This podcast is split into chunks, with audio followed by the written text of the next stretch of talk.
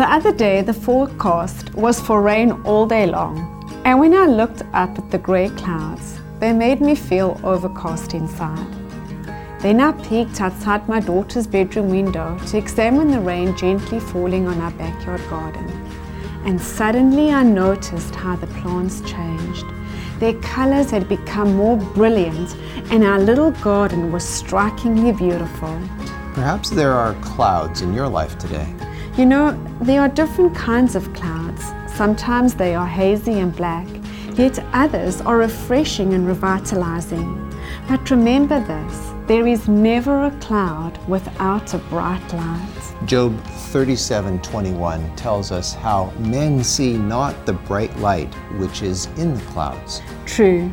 I remember looking at the clouds out of an aeroplane window with our children. Seeing the clouds from the other side reveals a whole new perspective. Too often we look at the underside and don't see the bright light shining above them. So, we want to challenge you to see past the clouds of your sorrows and struggles. Look to your Savior who promises you today, I am the light of the world. Whoever follows me will not walk in darkness, but will have the light of life. Thank you so much for listening.